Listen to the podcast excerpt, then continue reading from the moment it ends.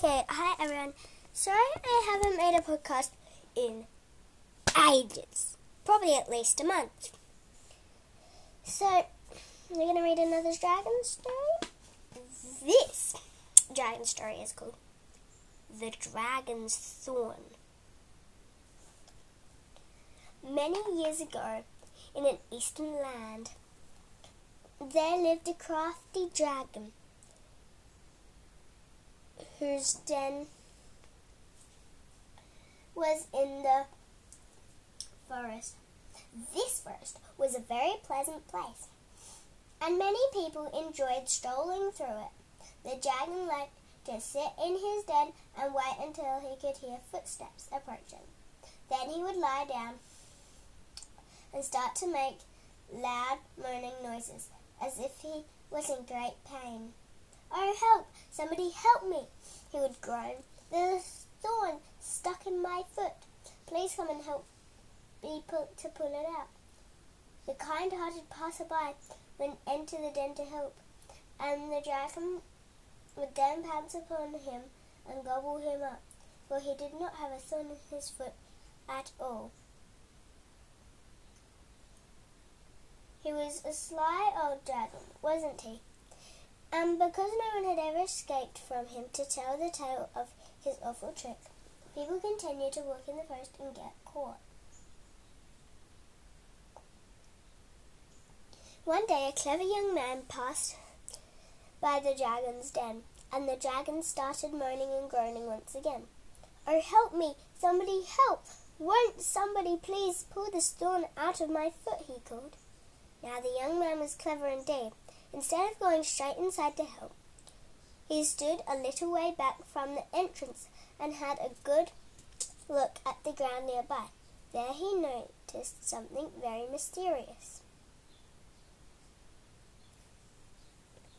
Tell me, he said, why is that there your, is it that there are lots of different footprints leading into your den and only own coming out.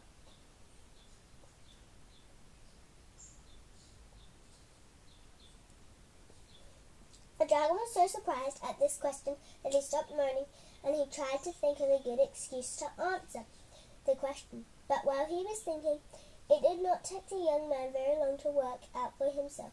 The people who entered the dragon's den did not come out again.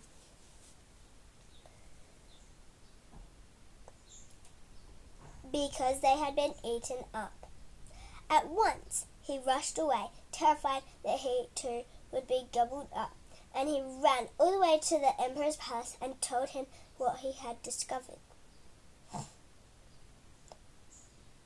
The emperor was very interested to hear this and thanked the young man enormously. Then he sent his messengers far and wide to warn all the people in the land of the dragon's terrible secret. For so for a long time no one ever walked in that forest.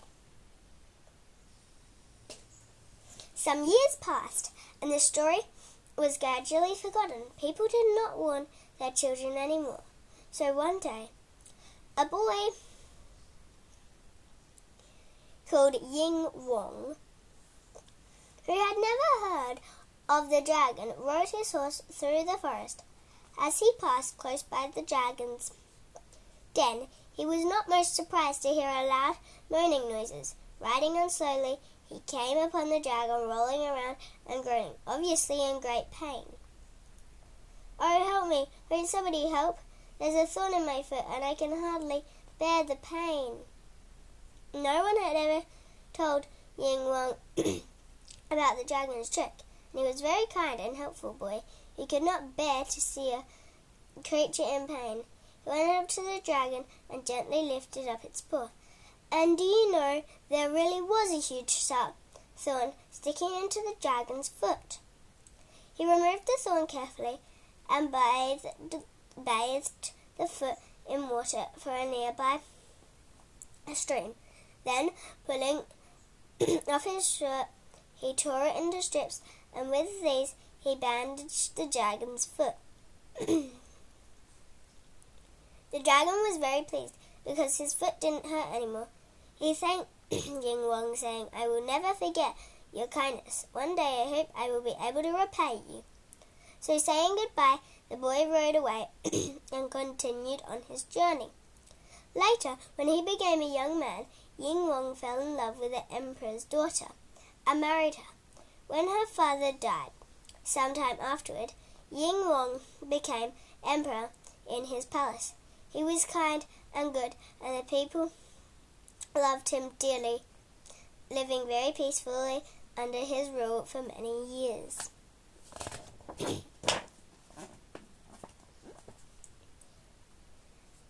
then the emperor of a nearby country decided that he would send his army to attack the country of Ying Wang.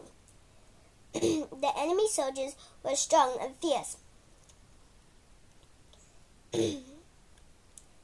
and numbered many thousand. Ying Wang's army had lived in peace for so long that this that his soldiers were not used to fighting. They could not possibly beat the attacking army. Ying Wang was very worried and wondered what to do.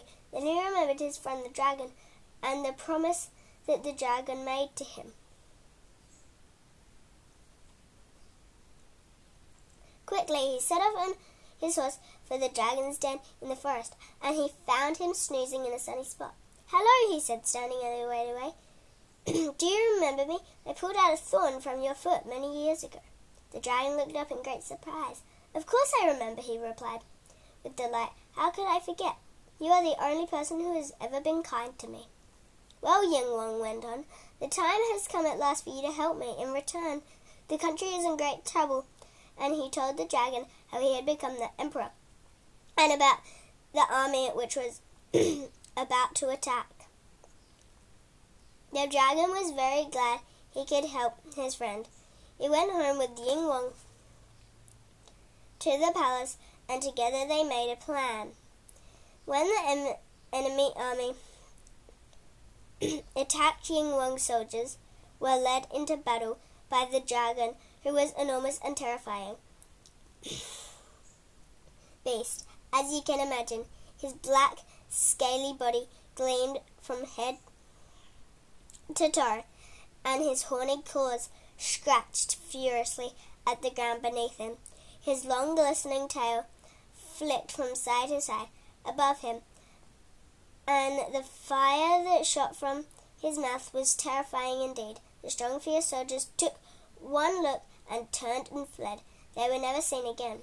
From da- that day on, the country of Ying Wang was left in peace. The dragon came to live in the gardens of the palace, and he became everybody's friend. No longer did people go in fear of him, and he protected the country for many years afterwards. Thanks for listening to this podcast story, and please come back next time I do one.